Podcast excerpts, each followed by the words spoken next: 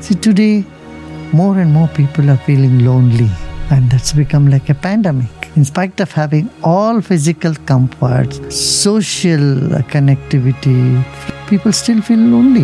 What is needed to get out of this loneliness is wisdom and meditation. Either through a curious or inquisitive mind, or through a frustrated mind, you reach a point where you want to know yourself. You want to find what is the meaning of life. The journey of life is from an ugly I don't know to a beautiful I don't know. Life is joy, life is bliss. You know, our spirit is that way, and that's your nature.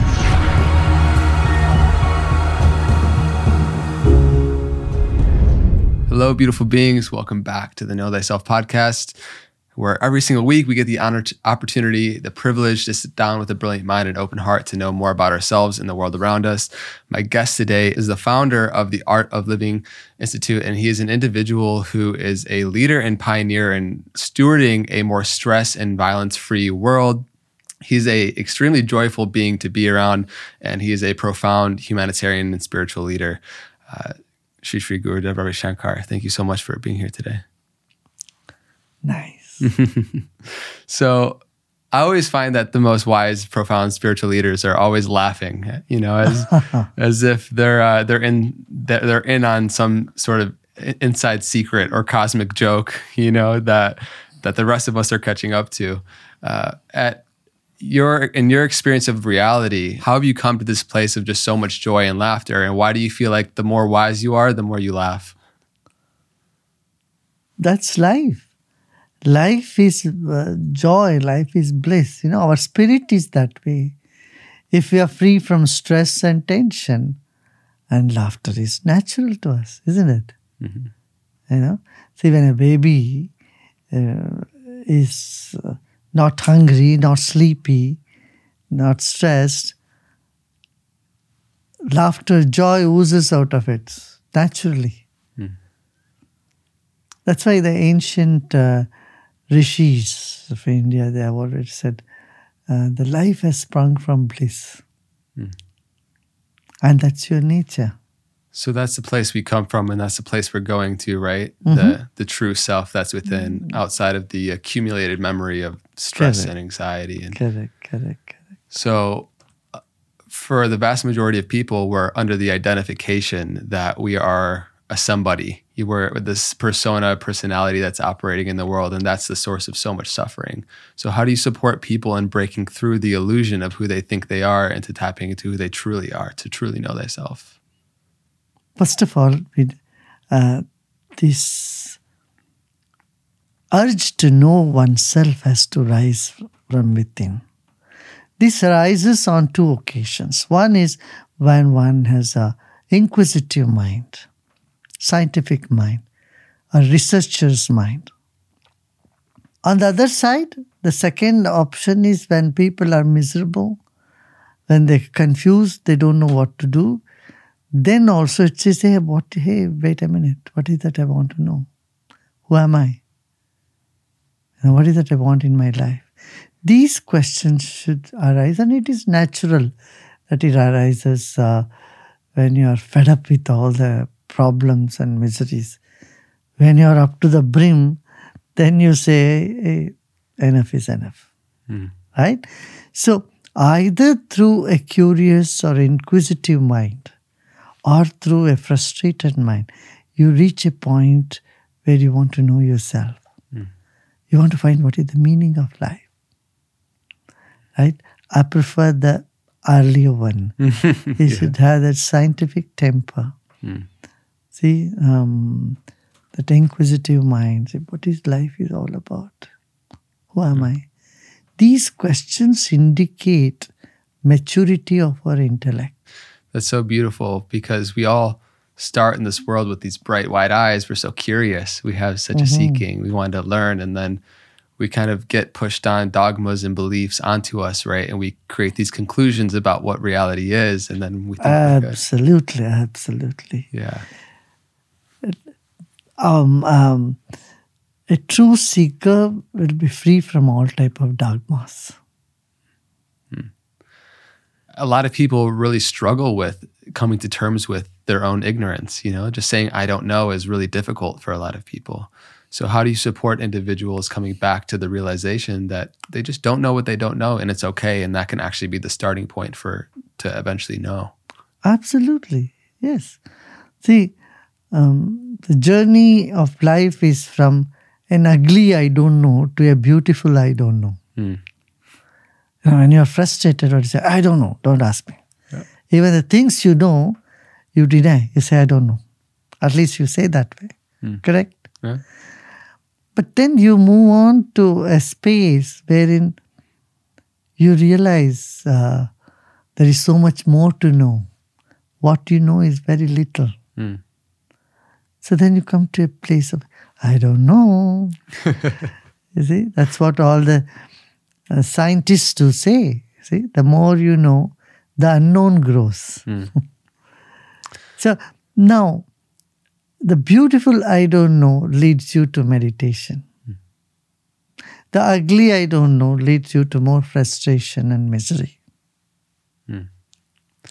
that beautiful I don't know. Uh, most people are familiar with the former, right? Where it's I don't know and I need to know, and um, it causes a lot of stress, stress for individuals. But when you find silence in the many ways that you, you can, uh, you allow that natural uh, curiosity to bubble back up within you. So, uh, supporting individuals to find the quiet silence within to kind of allow their mental activity to settle down a little bit.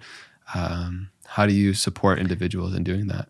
Meditation and also Sudarshan Kriya, the sky breathing techniques. You know, Kriya, if you do Kriya, this issue of your mind um, racing all the time and not uh, settling down will all be taken care of.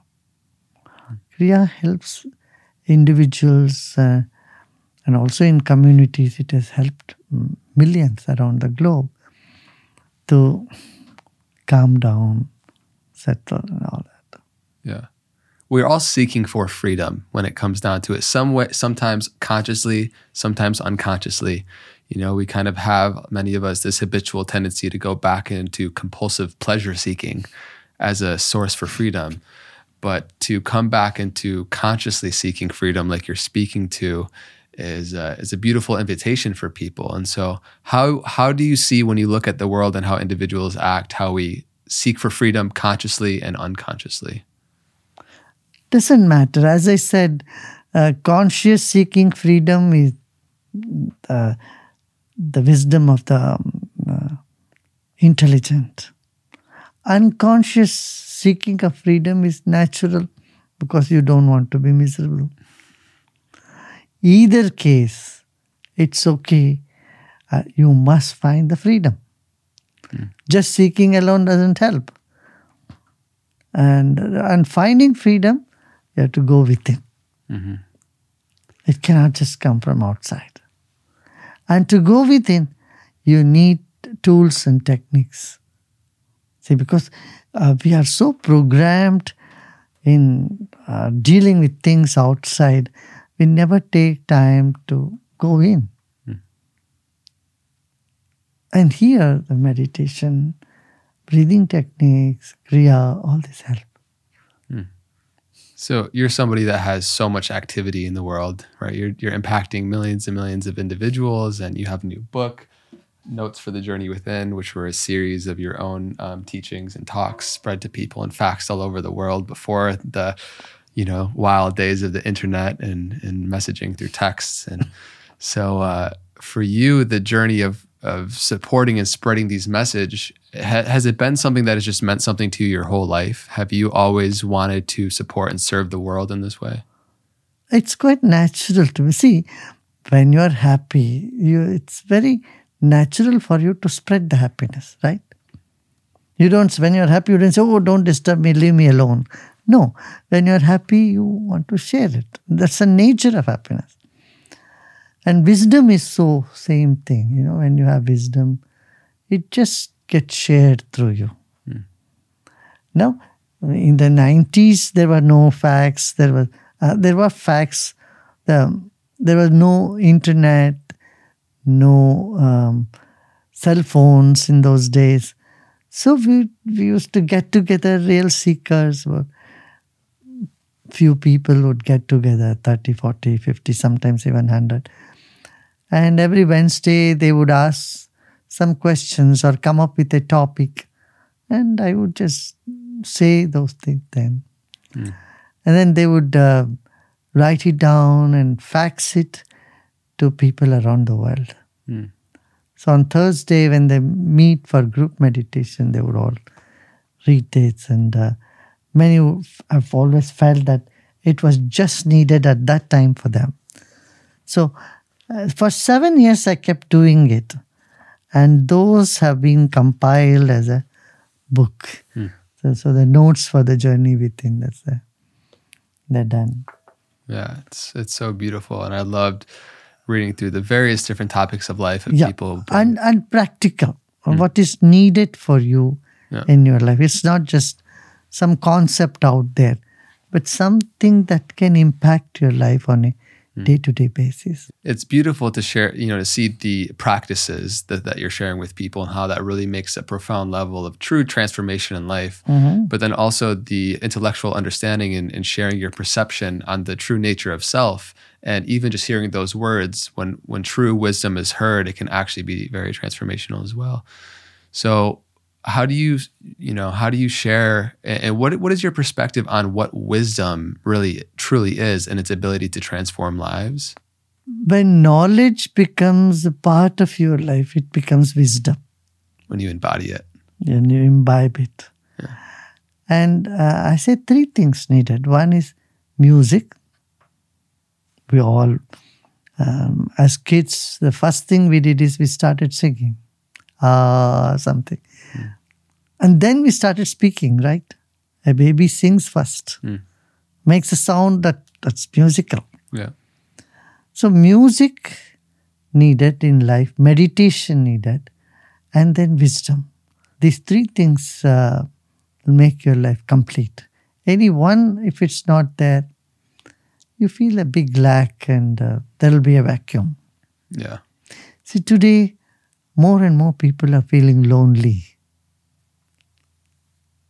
and that's become like a pandemic.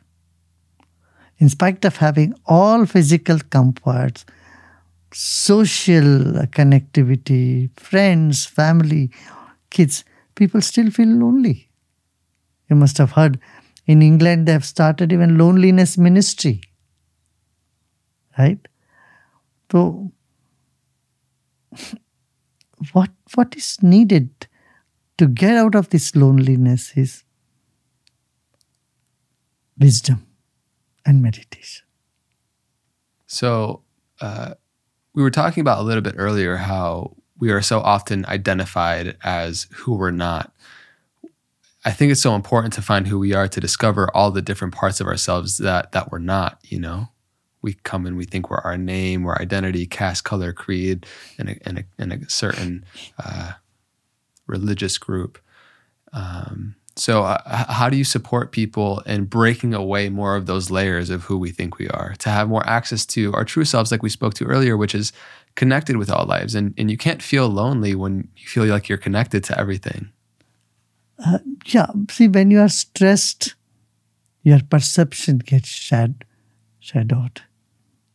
And uh, when your perception is not okay, you become miserable and your expression becomes even worse. So, in many sense, uh, if you have to improve your perception, your expression in life, you have to have clarity of mind. That can come only if you get rid of stress. And that happens through meditation, breathing technique. I love how you share one note in uh, one notes for the journey within you share is that we often tend to doubt our capabilities and not our weaknesses. So we often will doubt the positive. Yeah, we doubt the positive and not the negative. We I'd doubt the to... love. We doubt honesty, and all that is positive. Yeah. Why do we do that? Why do we have that habitual nature to go back and well, doubt? Uh, well, that's how we are. that that's what happens, right? So, uh, but it's not the same with uh, with a kid. or with an innocent person, with, a, with someone who is um, fresh in their mind. Mhm. So, but once you know that this is what is happening, like our mind clings on to negative, right? You are give you give ten compliments to someone and one insult, they'll hold on to that insult, right? Yeah.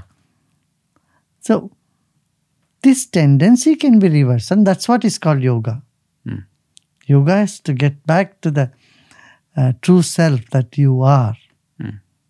coming back into that true self that you are, you've had uh, for much of your life such a strong devotion to sharing this work with the world. I'd be curious just to hear a little bit more about your own personal path when you devoted yourself and you went on periods of silence.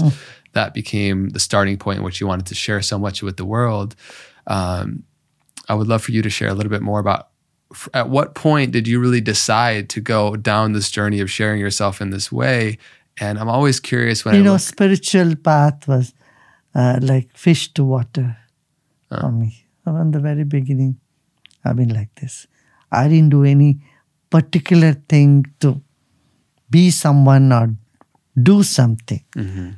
No, I'm just what I am, and I keep sharing what I have. Do you I'm just an instrument for things to flow.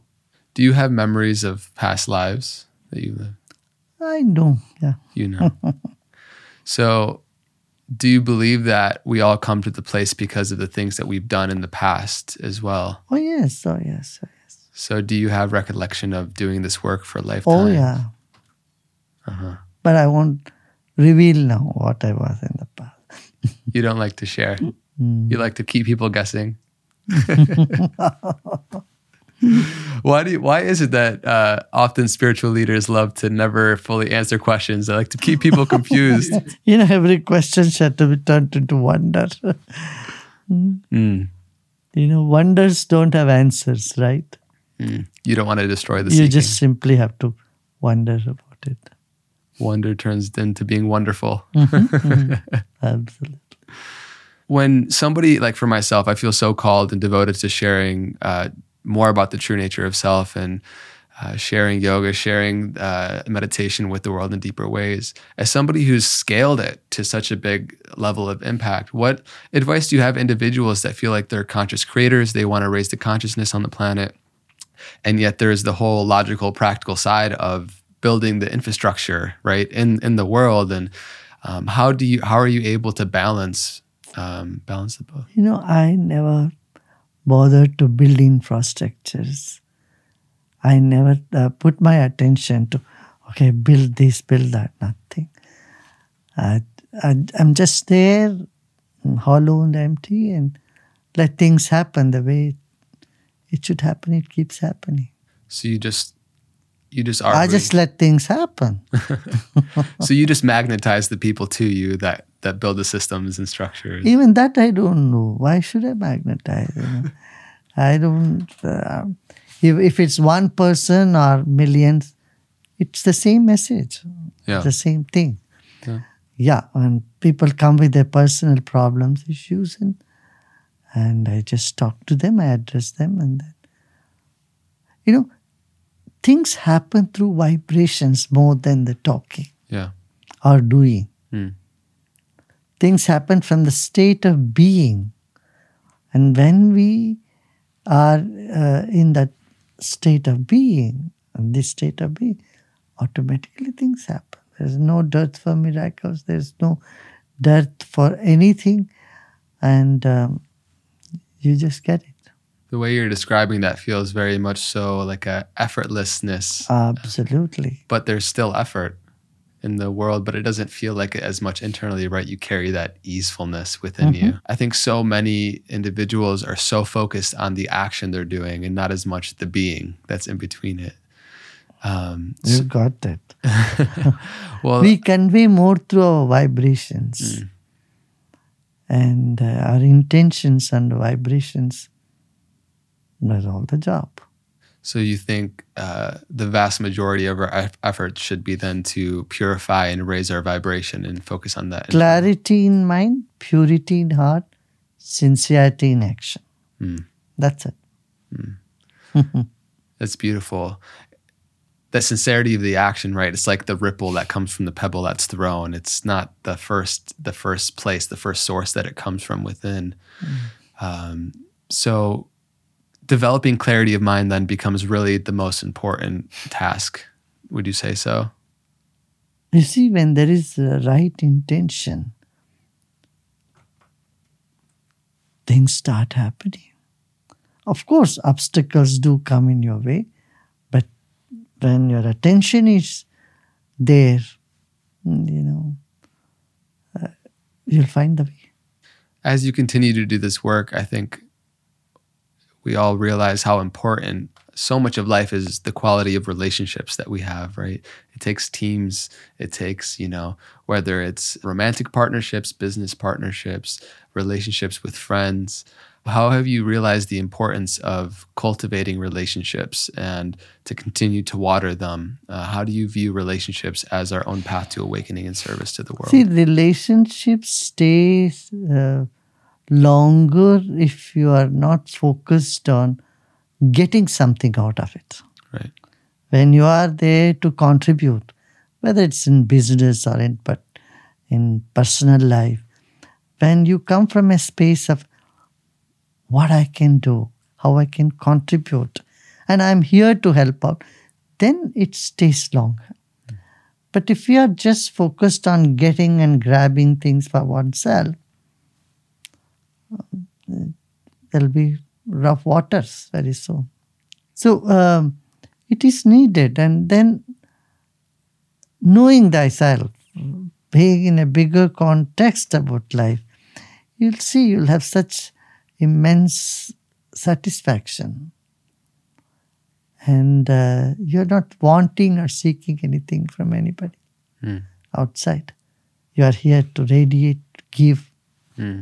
right? Yeah. See, we are having this World Culture Festival end of September, beginning of October, wherein I'm just bringing people from all over the world.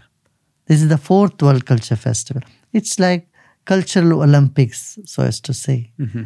And uh, it's not very famous artists, but um, simple artists on the ground level coming from all over the world and sharing a stage no competition, um, no juggling here or there, but just uh, realizing we are all one human family. Today, in a polarized world, there's so much stress and so much mistrust. Um, I think it's time for people to come together and meditate. When we do meditation in mass, you know, it impacts the atmosphere. Hmm. And that is very, very important.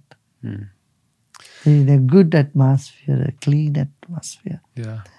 is uh, needed for um, for a healthy living in the society. So your vision for a stress and violence-free world, uh, I think it's so beautiful to bring large amounts of individuals to tap into that vibration of stillness and openness, and that, like you shared, it really does impact the world in a big way, right? That vibration carries through into the bigger coherence that that the world feels. Um, so, uh, so your mission with sharing with what is your vision for where we are going to, uh, you know, and what course we're on as a A humanity? one world family. We must wake up and see in, in- with all of our differences, with all the diversity in the world, we must learn to celebrate life and realize we are life is too short to get into meaningless conflicts Yeah. and uh, spread love and happiness. Uh, all right. Well, everybody, thank you so much for tuning into this episode of the Know Thyself podcast, this bite sized, beautiful episode. Um, but as well, you can find everywhere Sri Sri Gurudev Ravi Shankar will be linked down in the description below. Thank you for coming on this journey and thank you so much for your time today. Thank you so much. Appreciate you. All right. Andre from the future here. Thank you for tuning into this episode of the Know Thyself podcast. Uh, I hope you got some nuggets and enjoyed this episode. We had to cut it a little bit short because Gurudev got a cough and unfortunate, he's all right. Um, but I figured I would use this time, the rest of this podcast, as an opportunity just to catch up and drop in with you all. And uh, I asked you all for some questions on Instagram, and so I just do a Q and A, and uh, figured that'd be a good way to spend the rest of this episode. A lot has happened since I started this podcast almost a year ago exactly, actually, and it'd be cool to just reflect on some moments and uh, and yeah, get to answer some of the questions that I've been seeing come in uh, quite frequently. So before we do that, a quick share from our sponsor today.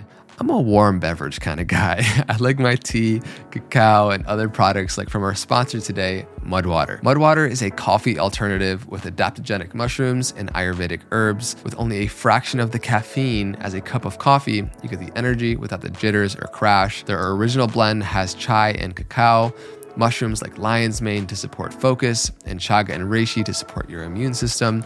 I personally also love to use the Rest blend as a part of my nighttime ritual. It has no caffeine and ingredients like ashwagandha and chamomile to help you chill out. Everything is 100% organic, non GMO, gluten free, vegan, and delicioso. I love what this company stands for, how they believe in creating healthy minds through healthy habits and how they donate monthly to mental health causes. To try them out, you can go to mudwtr.com slash know thyself and use code know thyself for 15% off, and they'll even throw in a free rechargeable frother. As always, everything is linked down in the description below. Back to the episode. All right, let's get into it. So before I jump into some of these questions, um, I just figured it'd be cool to reflect a little bit on the journey of getting to this point with this podcast. Uh, it's been so rewarding to be able to see this vision for the show, right? Like we, as creative beings, we all have this um, idea, this impulse, this urge, this thought, this creative thing, this ethereal essence that's just in the ethers, that's in this invisible realm and then we get to bring it into the physical. We get to actually do the things and buy the microphones and the cameras and do the branding for the show and put your energy into how you want to shape it. And for me, the whole process of the show coming to fruition, which is still very early on. I feel like there's just so much potential for where we're going to take the show and the conversations that we get to have and uh, the value that I want to continue to provide you guys at an extremely high quality uh, it's just been so fulfilling for me to be able to see the journey of it come into fruition. And so I just want to say thank you all so much for coming on this journey. I'd be curious if you're listening on YouTube to drop a comment down below and let me know which episode for you has been most impactful. It's so fulfilling and rewarding for me to see the breakthroughs, the insights, the new level of awareness, and slightly different altered perception on maybe an arena of life that has been really supportive for you. And this show is extremely fulfilling for me for being able to sit down with brilliant minds from all across the world and explore different topics of life. But then being able to share that and have that be a gift uh, for the world is just the best thing ever. So, again, thank you so much for coming on this journey with me. And let's keep the show on the road, shall we? All right. Question number one. I have not put thought into these, by the way. They just came in through Instagram. What is your process for preparing for podcasts? So it totally depends on the guest. If it's a friend of mine, which is often the case, usually requires less preparation. I'll still put probably an hour, probably two, two to three hours. I would say, um, either listening to other podcasts that they've been on, or just thinking, or going on a walk and thinking about what I want to talk to them about. Also, kind of preparing roughly for like the intro of how I'm going to open the show.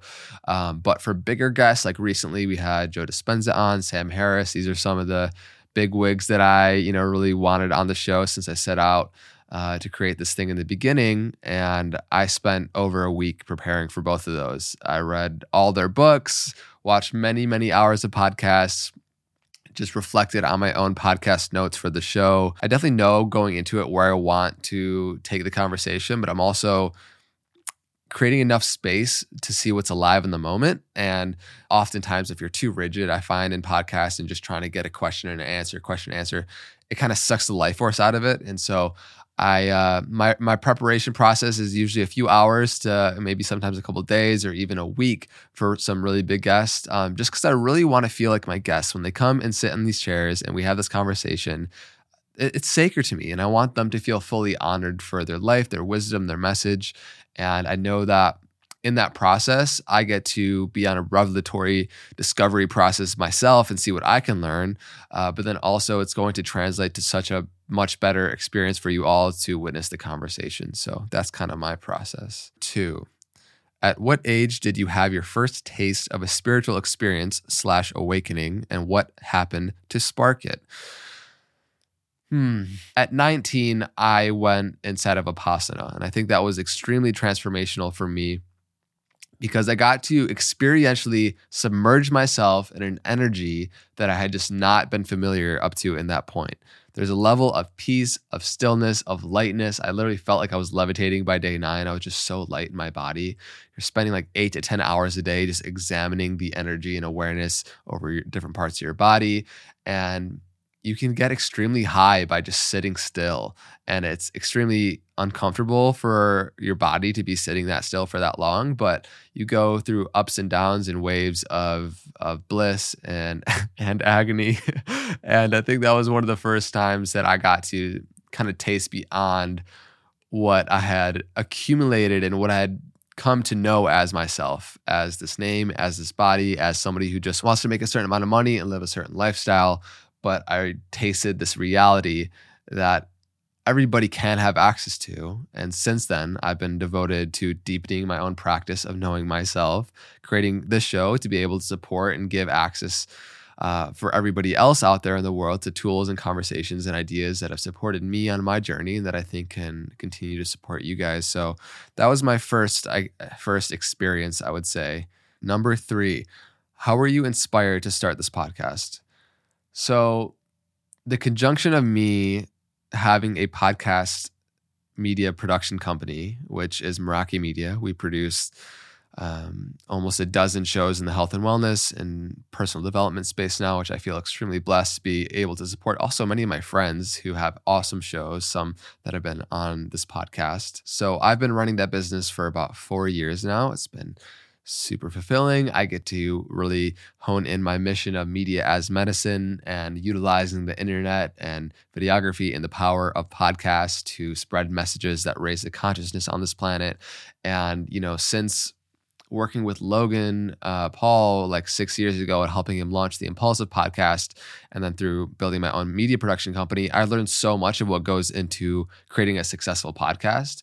And so I've taken that knowledge and the skill set of that and merged it with my own passion for storytelling, for having these conversations around consciousness and how that can really be supportive for individuals like it has been for myself. And so I knew that I could create something really unique and fill a hole and fill a void in the market of podcasts, right? There's millions and millions of podcasts nowadays. Um, some might say it's saturated. I think that's total BS. If you have a, a, message, if you have a narrative, if you have an angle that is unique to you, that is really lighting your soul on fire, there is always room for the best at the top.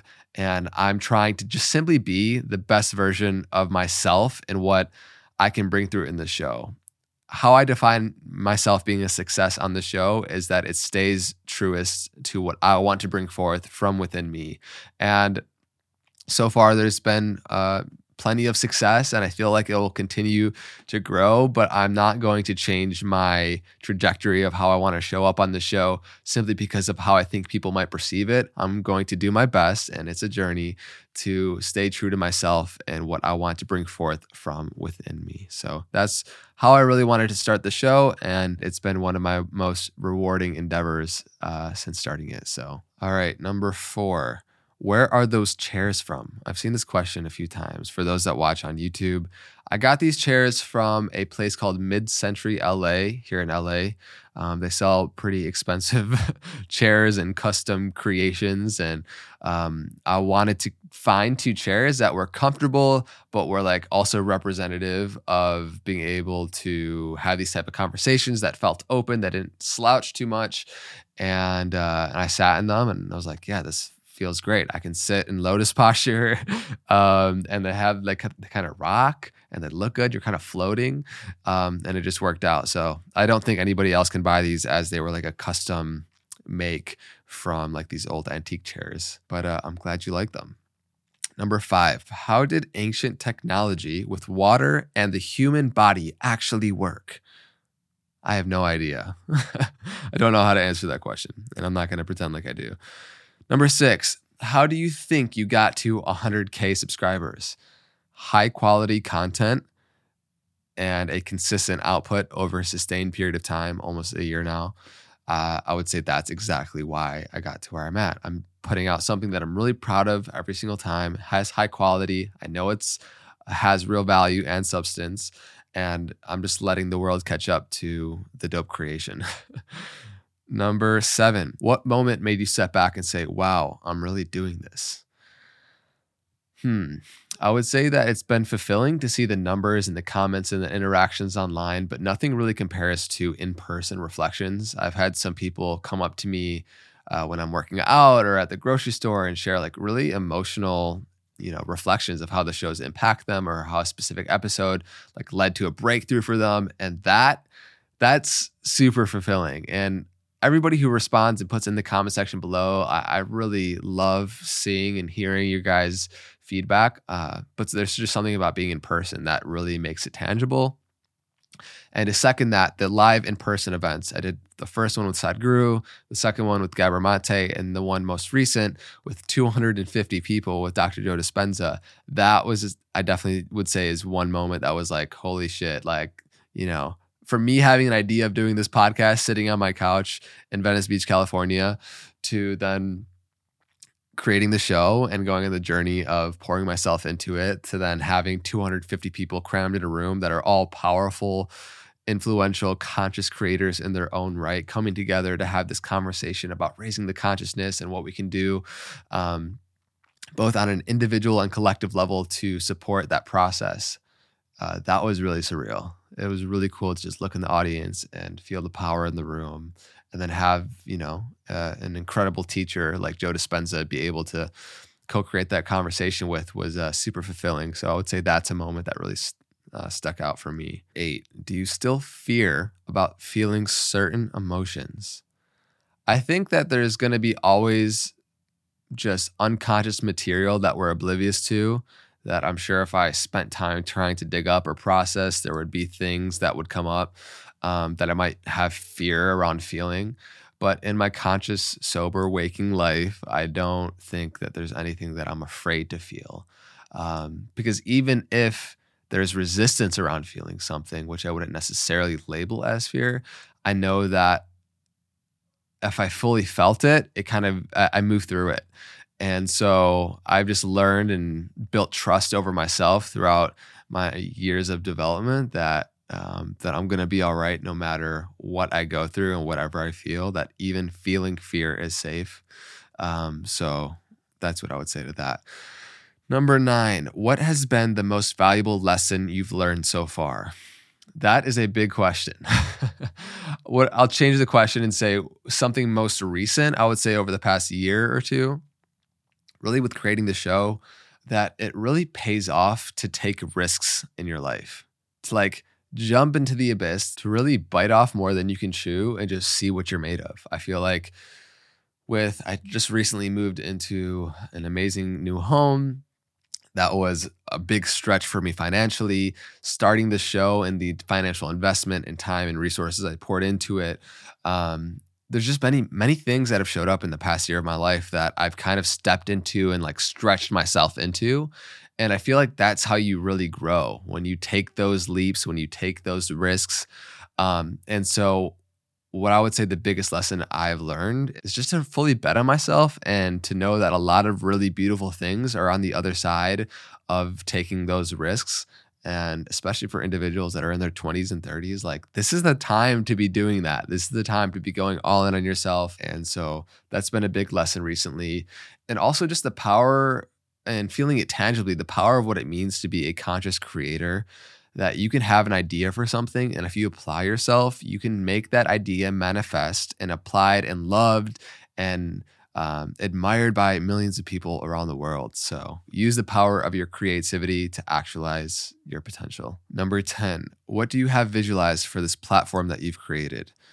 Uh, for one, I want to keep on creating the best week by week, maybe going to two a week. We'll see if I have the capacity to do that. I'm sure as we bring more team and bring like uh, a few more assistants on board, we'll be able to scale to that point. But right now, I feel really good about the quality of the show and the quantity of once per week, and maybe we'll we'll up that in the future. Uh, but right now, I'm really focused on bringing in just powerful individuals to drop into conversation with. A lot of people that I'm getting to meet now because I've kind of slowly exhausting my own personal network of friends that I can have on, which has been a great springboard for the beginning of the show. But now, as we're starting to do some outreach and bring in some people that I'm meeting for the first time, I just want to keep on bringing the best show week over week for you guys about once a quarter i want to continue to do live know thyself podcast events. So this you know most recent one with joe dispenza was an incredible inspiration and example of what that can look like. And i want to extend them out. I want to do like live activations group meditations um, potentially grow into day events two day three day events retreats eventually. Um, I'm low key, I guess not low key because I'm saying right now, but I'm working on building out a course. It's going to be eight to 10 video course module about an hour each, where I'm going to be diving into the deep depths of the human condition of both being and becoming, how to find self realization in this life, but then also self actualization and the power of becoming a conscious content creator and creating sacred structure in your life. Just all of the things that have really supported me and my own blossoming. I want to take all of that knowledge and my life experience and pour it into a format that is really digestible and can be accompanied with PDFs and homework and things that can be really supportive for you guys and at an accessible price point. So, if you guys want to hear more about that, you can like leave your email down in uh, link in the description and you'll be notified whenever that comes out um, but i'm to have courses live events continue to to build out the the platform and i'm sure as it's been so already the path will continue to reveal itself as i continue to go down it so a lot of things in the unknown are going to come but one last thing I will say is I want to do roundtable discussion dinners. I did one kind of test one, and I just have an idea of how to make it so much better and bring them around specific areas of life. Um, but bringing about eight to 12 powerful individuals, lots of individuals that you've already seen on the podcast, but bringing in together those minds um, and having them be able to be in dialogue and conversation, I think would be such a potent creation. And so definitely be on the lookout for that in the years to come. Number 11. What is your favorite episode? What guest has impacted you the most? I feel like they're all my babies and I can't choose one over the other. but in terms of what's impacted me the most, I would say the most recent one with Dr. Joe Dispenza because studying his material, um, you know, the weeks leading up to the event, um, only had like two or three weeks of notice from getting the yes to actually booking the venue and then having it happen, which was pretty wild. But the whole study process for that and then also just getting to be surrounded by community and a couple hundred people that was super impactful so if i had to pick one i would just say that as of now all right 12 how can we balance masculine and feminine energy within us hmm i would say at least for my personal experience and what i've seen supported for individuals is that if you feel like you're a guy or a girl who has an overflow of feminine energy one thing that can be really support, supportive uh, is to use the body to influence the mind. So if you have what you would feel like is too much feminine energy and you feel like your emotions can override you a lot, try weightlifting. I think that can be really balancing for that. If you feel like you're a guy or a girl who has too much masculine energy, or maybe you're in a period of your life or you're coming off of a long corporate job that where you had to be really structured and in your masculine or um, the various different things that could lead you to that um, see if you can incorporate more yin exercises in your life yoga nidra, meditation, going in bodies of water, taking baths, going in the ocean. Those things can, I feel like, really balance out your energies as well. Yoga is a science that dives deep into this, and same with Ayurveda. Um, I'm not an expert in either of them, but there's definitely many modalities and tools that I've learned through studying those avenues and those paths that I think can be really supportive and I think uh, would be really good for anybody who wants to dive deeper into seeing how they can balance their own energies out. Um, for me, I feel like I just kind of created a system and flow in my life to where I do the weightlifting, I go in water, I have um, a, a, balance in my diet and what I eat. Um, that's obviously a huge one. And so I try to create my life to flow in balance and I just become in harmony with that. So I don't have to feel like I have to uh, balance it out with anything else. Number 14, what motivates you every single day? What motivates me every single day is the never ending journey of actualizing my limitless potential. I think that just the progress, the growth of becoming more and more of who you are and what you can share with the world is exciting. And that's what motivates me every single day.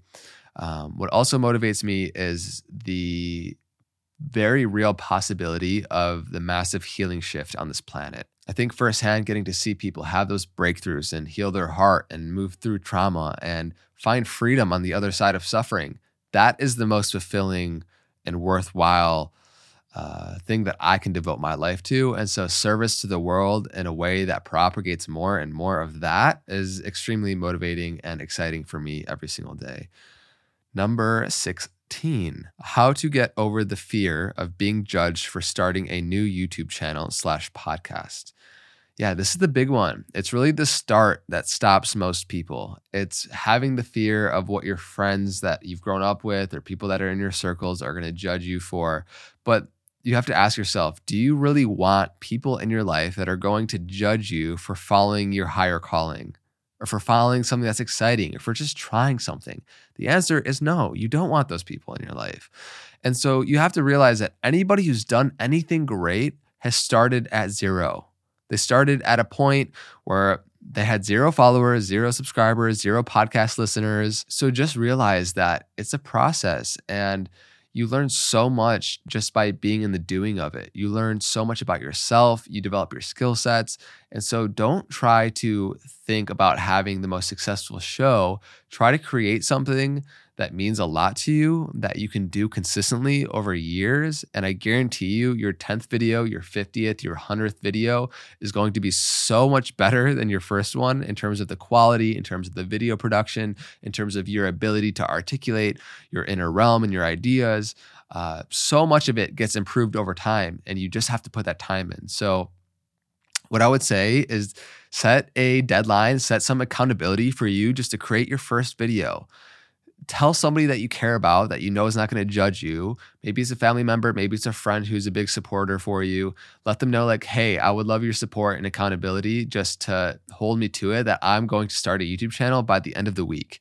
And just make one video and put it out there. And if it gets one view, who cares? Like, just it's about the process, not the product. And the more that you can really imbibe that and feel into that, the more that you can create something that is truly worthwhile in your life because what creates the end result is the process. So focus on the process.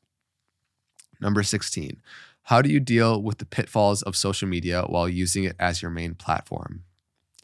Not always the best. I got to be honest being able to post clips on social media and on Instagram um, is an incredible tool for outreach and for collaboration and for getting the message out there. And um, I've tried my best to create guardrails around using my phone and using social media and not using me. And I've gotten way better at that. I've just created systems. Like I said, I just don't touch my phone for the first hour in the morning.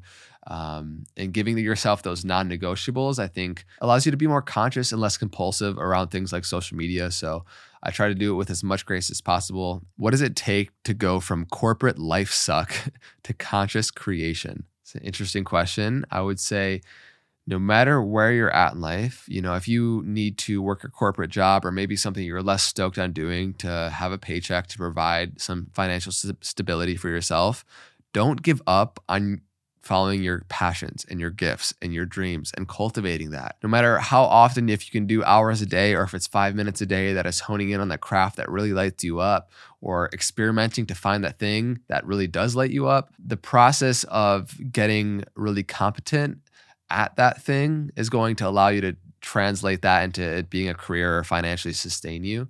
So the process is not to necessarily jump ship from quitting your job right off the rip and diving into the deep end of following your dream. I think you totally can do that. Um, I feel like a more kind of stable approach for most people is to continue to have the comfort of your paycheck. And in the after hours, which you will have likely plenty of, pour yourself into what really lights you up. And I guarantee you, over six months, 12, 18 months, you're going to get really good at that thing. And maybe you could switch careers that are into that industry that you really love. Maybe you can work as a podcast agent or a video production assistant for um, for podcasters because you want to go into that field and you can learn a lot more by working in that field than just working as an accountant. And so seek to find as much alignment in your career, financial, and dream kind of uh, endeavors as much as possible. And then one day, I think you'll find yourself ready to take the jump into fully going after what lights you up the most. And that that's a fun chapter. 19. How has Shunya meditation affected your life? I learned Shunya meditation from Sadhguru at his ashram Triple I in Tennessee a few years back. And it's essentially an emptiness meditation. And it's been extremely powerful. I do it before my meals. Uh, twice a day is the prescribed amount. Sometimes only get one a day in, um, but I have my morning meditation outside of that as well. So uh, the shunya meditation, I think, just allows you to completely be dead to everything outside of you and to find stillness and to find coherence and oneness with all of life around you. And from that place, uh, I find myself just way more conscious in my life. I, I find myself way less compulsive um, and way happier. I just find myself taking pauses and appreciating and f- being filled with gratitude for the simplest view or the birds singing or, uh, yes, usually something around nature. Um, but being able to find more of those pauses spontaneously has been a big byproduct from doing that emptiness meditation, which is shunya. Number 20, how to move to a space of divine union within yourself. Curious to hear your thoughts. I would say that there's already a part of us who we are in our deepest essence is already at one with all of existence, and that there are various modalities that can begin to melt the illusory walls of separation that we've become accustomed to. And for me, that's been yoga and meditation. And that is a big umbrella that contains many different modalities and tools to get more familiarized with your inner self. And so for me, longer periods of submerging myself in meditation retreats or darkness retreat um, has been great. But then also my consistent daily practice of yoga and meditation has supported me and attuning myself to that realization of divine union, if you want to call it that. Number 21, thoughts on dating through a spiritual journey. I think everything really just gets better the more that you realize you're on a spiritual journey and the more that you can like not let anything get wasted on you. Being on the spiritual path means taking full responsibility for your life. And so if you're going to date or go into a romantic partnership with somebody, that becomes one of the most profound mirrors for you to have the opportunity constantly to take responsibility and ownership for your own emotional state, for your own mind, body, and spirit.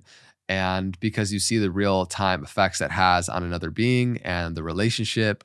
And so, typically, for individuals who go through an awakening process or go on a spiritual journey, um, if you're growing a lot and you don't have somebody who is also on that process with you or on their own spiritual journey inwards, it can become like oil and water to be where you guys really won't resonate as much. Uh, because if one person is adopting a growth paradigm and another person's not, well, one person is going to one day be in a different realm in their own life, in their own being than the other person. And so there's going to be a disconnect there. Now, the idea of going on the spiritual journey is to remove the barriers between you and others. So if you feel like going on the spiritual journey is creating more separation, I would also inquire within how that um, is another opportunity for you to look at your lens of spirituality as something slightly different. And so I would say use romantic partnerships as a part of your spiritual awakening and um, do your best to find another individual that can also look at it from that lens. And I think that will create the most harmonious outcome in that dynamic. Uh, number 22. What is the most influential answer you've heard on a podcast of yours?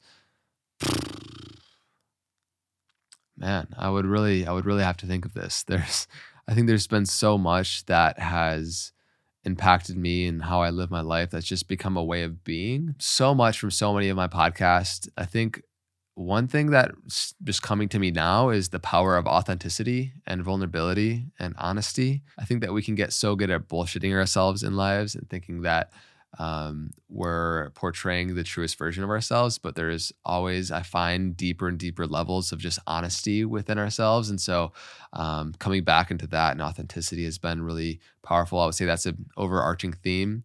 And then another thing is also in preparation for the podcast, getting to study the individual's books and podcasts, kind of like I mentioned earlier. That's been really rewarding as well. But I don't know if I can pick off one single thing. Uh, number 23, we'll do a few more here and then wrap up. Um, we'll do another one, I'm sure, at another time, but this has been fun. Number 23, advice on how to pray. Also, do you pray? Um, I definitely don't pray in the traditional sense that most people would think of kind of this um, westernized view of asking for things with your eyes closed. uh, I don't really see that as something that has power. There's this funny meme once I saw, and it was uh, when did you realize that you were God? And it said, I was praying and I realized I was talking to myself. That was pretty funny. So I look at more so the energy in which I'm emitting. I sometimes do metta meditation, loving kindness for the planet. If I'm going to send a prayer, it's for the well being of the world or for other people around. And so I don't pray in the traditional sense of asking for things. I try my best to align my mind, my thoughts, my words, my actions into that alignment, into that integrity, and have my life become a living prayer. Um, because the universe speaks in vibration, it doesn't speak in English. And so if you say, can I please have a new car? Or can I, you know, I'm asking for this, X, Y, and Z. What you're saying to the universe is that I don't have it. Otherwise, why would you be asking for it? So the work is to get yourself to such a vibratory state that you actually don't even care to ask for those things. And that's when you ironically become a match to it. So that's what I would say in terms of prayer, or at least how most people perceive it. Number 24.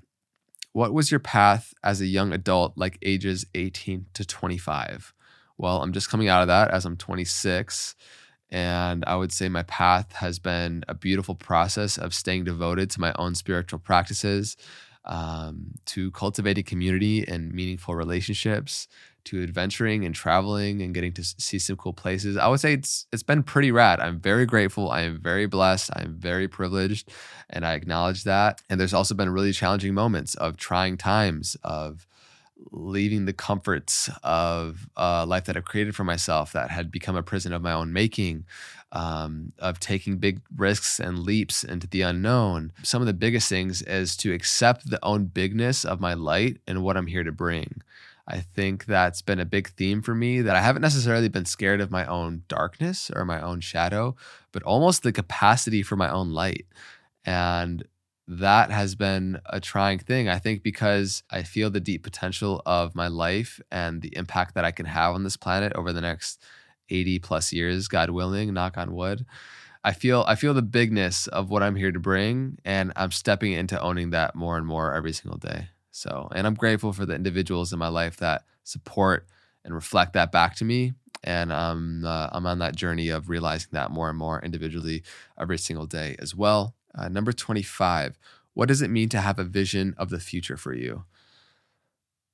What it means to have a vision of the future for me is to close my eyes and feel into the essence of the lifestyle of the day that I would want to live, of the people that I would want to have around me, of the qualities of myself that I want to have online.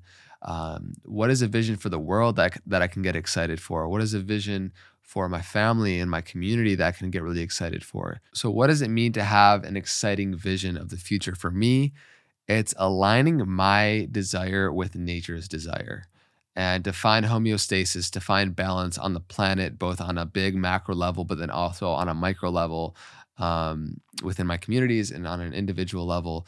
So, that's what comes to mind. Number 26, how do you manage to build such a balance, apparently, living in your Dharma, but also in financial abundance? This is something that I feel really called to continue to support people on, and I'll probably be putting in courses and more podcasts. I want to do some more podcasts on becoming a conscious creator where you can, you know, be able to sustain yourself you know, I think there's this idea that if you're going to walk the spiritual path or be of service in the world, that you're destined to poverty. and I am so not into that idea and that paradigm. I think that the healers on this planet, the people that are bringing medicine, media as medicine, those individuals really should be rewarded the most because it's what's most needed on this planet.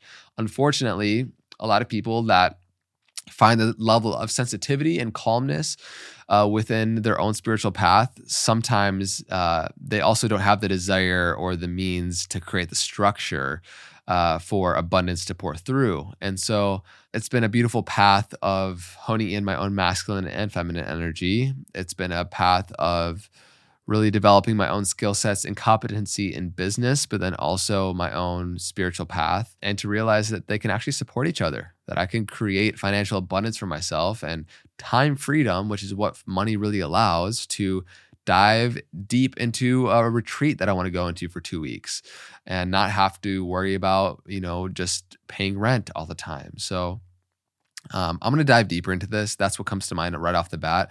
But um, I will make more podcasts and, and content for you guys on that in particular because I think it's really important. And I feel really passionate about supporting uh, individuals who are on the spiritual journey to be able to not be broke and to find large amounts of financial abundance in their life. 27.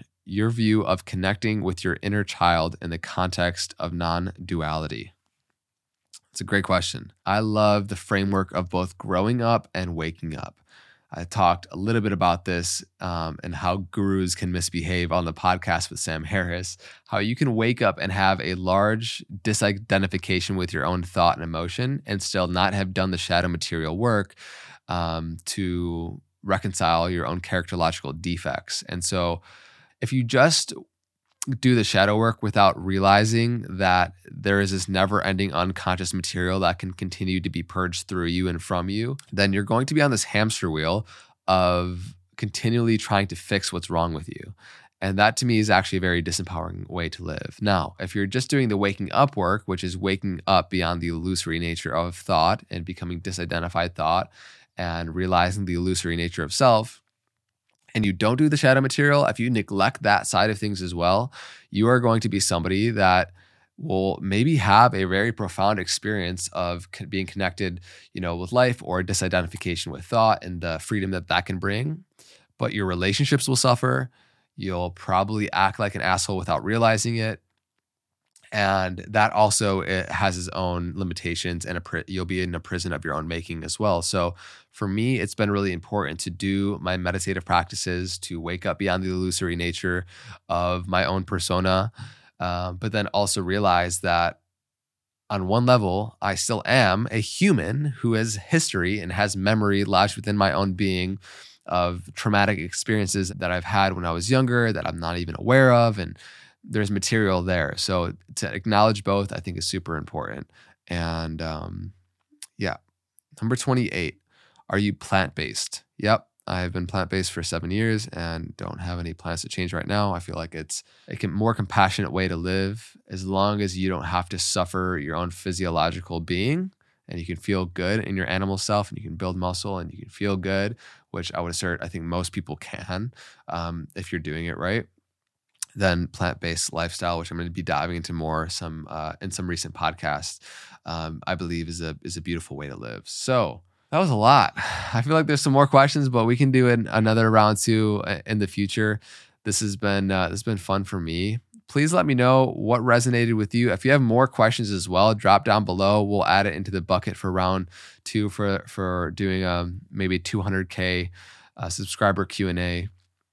And again, I know I say thank you a lot for tuning into this podcast, but without you guys, this doesn't happen. Without having a family that I feel like is building, I use family instead of audience because I do feel like, at least how I approach this podcast, is that we are a global family of people that are waking up to the true nature of themselves.